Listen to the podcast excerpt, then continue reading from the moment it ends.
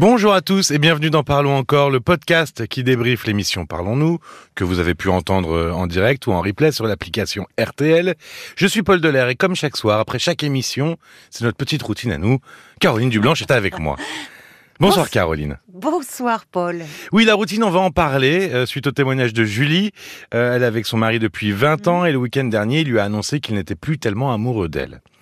Elle s'occupe énormément de la maison, de leurs trois enfants, tandis que lui se déplace plusieurs euh, jours pour le travail.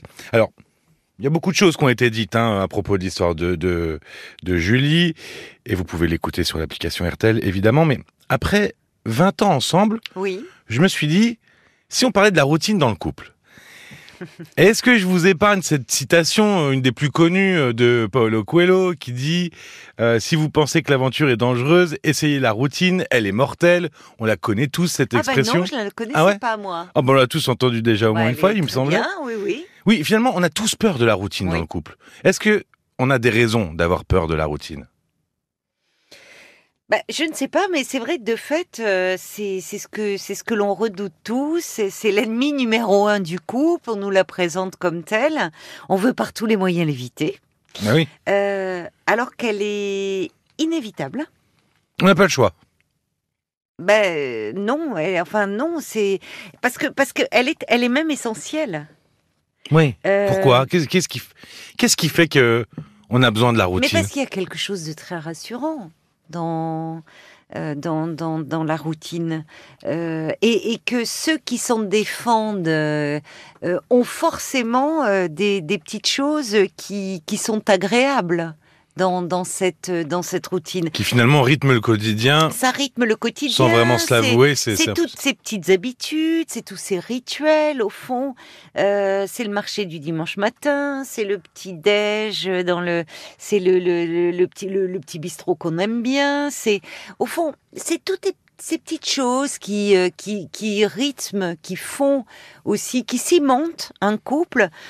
Toutes ces petites choses, tous ces petits riens auxquels on fait même plus tellement attention parfois parce que et, et qui nous manquent euh, tellement euh, quand, euh, quand l'autre n'est plus là, quand le couple se sépare. On l'entend, on l'entend très souvent cela quand euh, euh, on a eu des témoignages beaucoup autour de, de, de, de personnes, d'auditeurs ou d'auditrices qui avaient perdu leur conjoint Mhm. et qui nous en parlaient.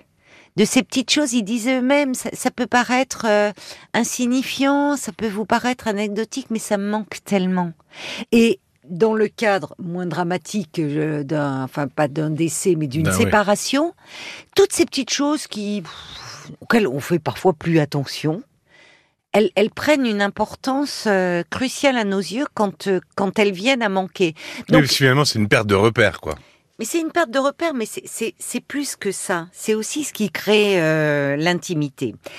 Donc tout ça pour dire que euh, même ceux qui s'en défendent le plus, ils ont euh, une certaine routine. Il y a qu'à voir par là. Il y a qu'à voir. On a parlé du déménagement. Bon, c'est pas le thème de, de, de ce soir. Non. non, mais ce que je veux dire par là, c'est que la routine, ça nous facilite la vie. Là, en dehors du couple, c'est-à-dire qu'on a des réflexes, on est un- parfois un peu en pilotage automatique. Mhm. Euh, on déménage, on perd ses repères. Euh, même dans le, on- les objets sont plus à la même place et tout. Ça fait que finalement, les premiers temps, il y a un moment de flottement, on est un peu perdu.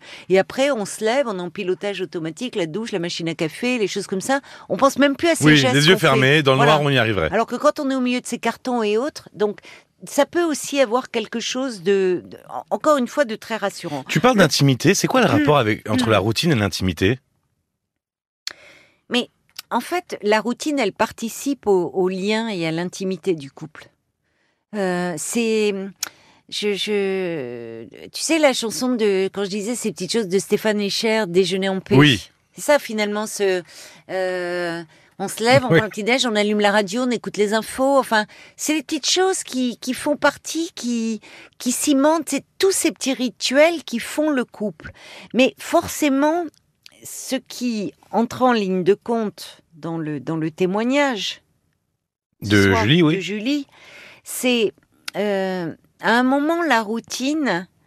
euh, c'est quand le quotidien finalement, elle, elle prend une importance euh, qui peut devenir pesante quand le couple devient parent. Parce que le C'est le moment où finalement ça fissure le ciment que ça, ça a créé, quoi. C'est un peu ça. Pas forcément, mais c'est-à-dire qu'à ce moment-là, euh, le quotidien devient routinier. Très routinier avec un enfant. Mais finalement, les enfants ont besoin justement de cadres, de repères, oui, finalement, ça, ça prend trop de place, de quoi. rituels. Ben, c'est-à-dire que euh, dans les premiers temps, euh, jour et nuit, euh, le quotidien s'organise autour de l'enfant. Donc Ah, oui, ça, oui. Et oui, dans la première année de la vie, enfin, mais même après, on sait combien les petits ont besoin de rituels, donc ça va peser sur la vie du couple. Et c'est vrai qu'on peut très vite se laisser submerger bah, par les courses, les devoirs, le bain, le ménage. euh, Donc, euh, et, et si ce quotidien prend toute la place, le couple peut en pâtir, parce que le risque est de prendre l'habitude aussi de ne se parler qu'en tant que parents.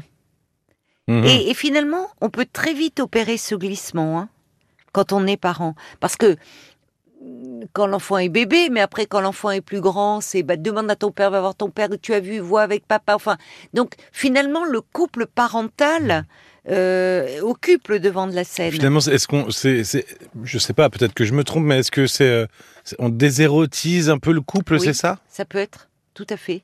Enfin, c'est-à-dire, tu as raison, c'est-à-dire que même dans ce mot de nommer l'autre, papa, maman, alors sans s'appeler papa, maman oui. hein, quand on est ensemble, hein, mais oui, c'est-à-dire que s'il y a un couple parental, il faut jamais oublier, c'est que il y a eu un couple d'amants avant. Oui. Qu'on a été amants. Oui, il vaut mieux. Bon, et qu'à un moment, le couple parental, euh, il peut euh, prendre toute la place. Et, et finalement, ce quotidien euh, peut devenir un peu frustrant. Parce que souvent, quand on parle de routine, euh, qui est le poison du couple, c'est qu'au fond, on parle de routine, mais on devrait parler de frustration. C'est qu'il y en a un, voire les deux, qui sont frustrés. Il y a Ah trop oui. de choses. Ben oui, parce que ce quotidien, finalement, il n'y a plus de place euh, un peu à l'imprévu À l'expression des envies. à l'expression des envies, quelque chose qui et, et- et c'est pour ça que je dis que quand il y a des en- un enfant et voire plusieurs, Mhm. forcément euh, tout ce quotidien va être euh, un peu lourd. Oui, c'est se mettre au second plan finalement. Se mettre au second plan, Au profit des que- enfants. au profit des enfants et puis puis il y a, il y a- il y a toute l'intendance. Mais c'est là où euh, euh, le, risque dans ces cas-là, c'est quand on commence à se sentir frustré, c'est de rejeter la, la faute sur l'autre.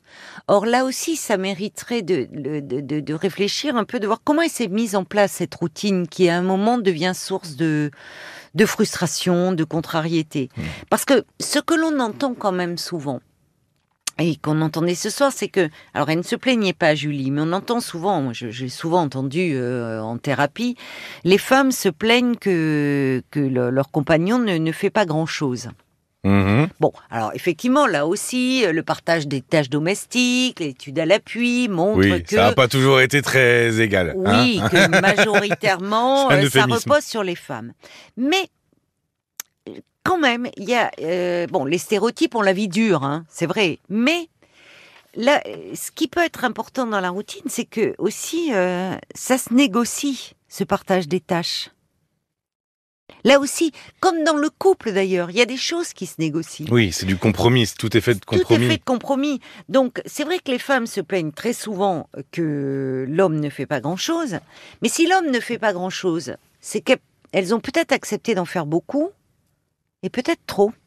On revient sur les limites euh, au début du couple dont on parlait il y a une semaine, Mais c'est-à-dire que sur en poser fait, des limites. c'est là où on voit que les stéréotypes ont la vie dure. Alors j'imagine certaines auditrices qui vont dire, euh, qui vont avoir les cheveux qui se dressent sur la tête en disant, bah c'est encore nous qui sommes responsables. C'est pas ce que je suis en train de dire. Oui, c'est pas si simple, parce que qu'effectivement. Si au bout d'un moment euh, personne ne fait rien dans la maison, s'il y en a un, qui- il faut bien qu'il y en ait un qui fasse quelque oui, chose. Mais ça, ça se, à un moment, c'est là où ça se négocie. Oui. Mais où les femmes, souvent, ont trop l'habitude de des, des, des, des l'accepter, finalement. c'est-à-dire, et peut-être en référence à, à leur mère, Mm. ça, ce qu'elles ont vu de leur mère, ou finalement, comme si tout ce qui relevait du domestique était leur domaine, comme si elles, de toute façon, allez, en le faisant, ça va aller plus vite, ça va être mieux fait. Donc, c'est là où il est important aussi de, de déléguer et de négocier. Oui, et puis parfois c'est je dis rien pour cette fois, je dis rien pour cette fois, et puis finalement On dit jamais rien et c'est tout le temps et fait. Puis, et puis finalement, c'est tout le temps fait et c'est comme ça qu'il y a, il y a un déséquilibre. Ce qu'on voyait très nettement dans le, dans le couple de Julie, il y a eu, euh, il y a eu le confinement qui est passé par là, cette envie de vivre euh, en province, dans une maison. Euh, bon, mais finalement, pour Julie, été un énorme changement parce qu'elle a laissé son travail, elle s'est mise en congé parental. Tout ça a été décidé avec son mari. Mais elle s'est retrouvée dans, un, dans une ville qu'elle ne connaissait pas, mmh. où elle n'avait pas de racines, où elle, elle a été euh, mère au foyer à temps plein. Et là où son mari, lui, préservait trois jours à Paris dans son univers, sa vie euh, professionnelle. Donc déjà, il y a eu cette distance géographique. Oui, il y a eu beaucoup de changements pour elle. Bref, et, finalement, le, la chose, c'est que euh, rien n'est immuable. Elle peut aussi, à un moment, ça se tu parlais de négociation, ça, se ça peut se renégocier. Et on peut dire à un moment, au bout de quelques mois, Exactement. ça me va pas, voilà. c'est pas tellement ce que je voulais, et puis finalement c'est trop ou c'est pas assez, et puis euh, on, faut rechanger les règles. Eh ben, exactement. C'est-à-dire que le, le couple, ça se négocie et ça se renégocie. C'est-à-dire qu'ils avaient ce projet-là, au départ tout leur paraissait très bien, et puis il y a, y il y a les rêves, il y a les fantasmes, mmh. et puis il y a la réalité. Et dans la réalité, visiblement, leur couple se trouve confronté à un problème. Donc, je pense qu'il y a des choses à rééquilibrer, à renégocier euh, au sein de au sein de leur couple. Finalement, le couple, c'est un peu un être euh, animé qui évolue en fonction des situations. C'est bah, vivant. Pour que ça reste. on en change quand il y a les enfants, on change quand il y a des travaux, des, travaux, quand il y a des boulots différents. Enfin, voilà quoi, ça évolue. Bah, bien sûr. Euh, le, couple est, en perpétuelle évolution, sinon, euh, sinon il meurt hein, finalement. Et pour pas euh, succomber à la routine, euh, qu'est-ce que qu'est-ce qu'on bah, mettre en place Qu'est-ce qu'on pourrait faire? Est-ce qu'il y a des petites choses, je sais pas, justement pour éviter les frustrations? Ben, c'est-à-dire que c'est là où ce qu'on entend souvent, hein, les conseils euh, d'amis, euh, des, euh, des, des, parents, c'est allez, faites-vous un petit week-end ensemble, à deux, sans les enfants. Alors souvent, on dit ah oui, mais les enfants, on n'a pas de babysitter. Bon, souvent, on peut, on peut toujours trouver, mais c'est parfois que, malgré soi, ça peut être difficile de se retrouver au fond à nouveau dans un couple en tête à tête. Au fond. Les enfants, ça prend beaucoup de place. Hein. Et les échanges autour des enfants et, l'organisation du quotidien. Donc ça peut être un peu vertigineux de dire euh, à nouveau euh, se retrouver euh, ce couple amoureux. Et puis c'est peut-être pas aussi sympa que ce qu'on aurait pu s'imaginer. Ah, quand on sera tous les deux, ce sera sympa. Puis finalement, un peu fatigué ou je ne sais quoi, on voilà, fait pas forcément. Il peut y avoir de la fatigue, il peut y avoir. Mais c'est quand même de se ménager des, moments de complicité. On va pas se recréer une ligne de miel euh, tous les ans. Mais souvent, mais ça commence aussi par le quotidien. Oui, il faut pas attendre qu'il y ait quelque chose qui, qui aille moins bien, un engrenage qui déraille un peu. Et c'est des petites attentions. C'est-à-dire que finalement, euh, au fond, euh, on rentre de, de, de, sa journée. Est-ce qu'on prend le temps, au fond, d'avoir un, un, un, regard, d'embrasser l'autre, de lui demander comment s'est passée sa journée, ou est-ce qu'on fonce d'emblée parce qu'on est pris par le temps? Par euh, devoir faire les courses, donner le bain aux enfants, euh, faire les devoirs, préparer le repas. Euh. et du coup, ce, ce, ça passe aussi parfois par le quotidien de d'avoir quelque chose d'une attention pour l'autre, mais ça passe parfois par simplement s'embrasser. Euh, mhm. À nouveau, enfin, ce, plaisir de se retrouver au lieu de se jeter tout de suite dans la mêlée et, du quotidien. S'embrasser, sans, sans automatisme, un, un, baiser amoureux, quoi. Oui, c'est ça. Pouvoir avoir, enfin, c'est des, c'est des petites choses euh, comme ça, et, évidemment se ménager des moments à soi, se ménager des choses pour le couple. Mais alors, même, est-ce que, est-ce qu'on peut se ménager aussi des moments à soi seul. C'est-à-dire, euh, ah oui. moi d'un côté, euh, ma compagne de l'autre, et puis euh, pas forcément à deux. Tu as raison, tu disais le, le couple c'est une entité. Euh, tout le monde. Hein. Il n'y a rien de ciblé. Hein. Bien sûr, non, non, mais le couple, pour qu'il reste vivant, euh, comme toute relation, il faut, euh, il faut la nourrir, il faut, le, il faut lui donner de quoi se sustenter. Et si euh, effectivement ça ne tourne qu'autour de, de, la vie de famille, des enfants et autres, il y, a, quelque chose qui, qui se sclérose un peu. Donc avoir quelque chose à l'extérieur, avoir, mais ça peut être être allé au ciné, au théâtre, avoir vu euh, euh, dîner avec une amie, euh, un ami, euh, euh, avoir été faire du sport, un petit moment à soi où euh, où en fait simplement on est bien quoi, où on prend du plaisir et ce plaisir on va l'injecter aussi dans la relation.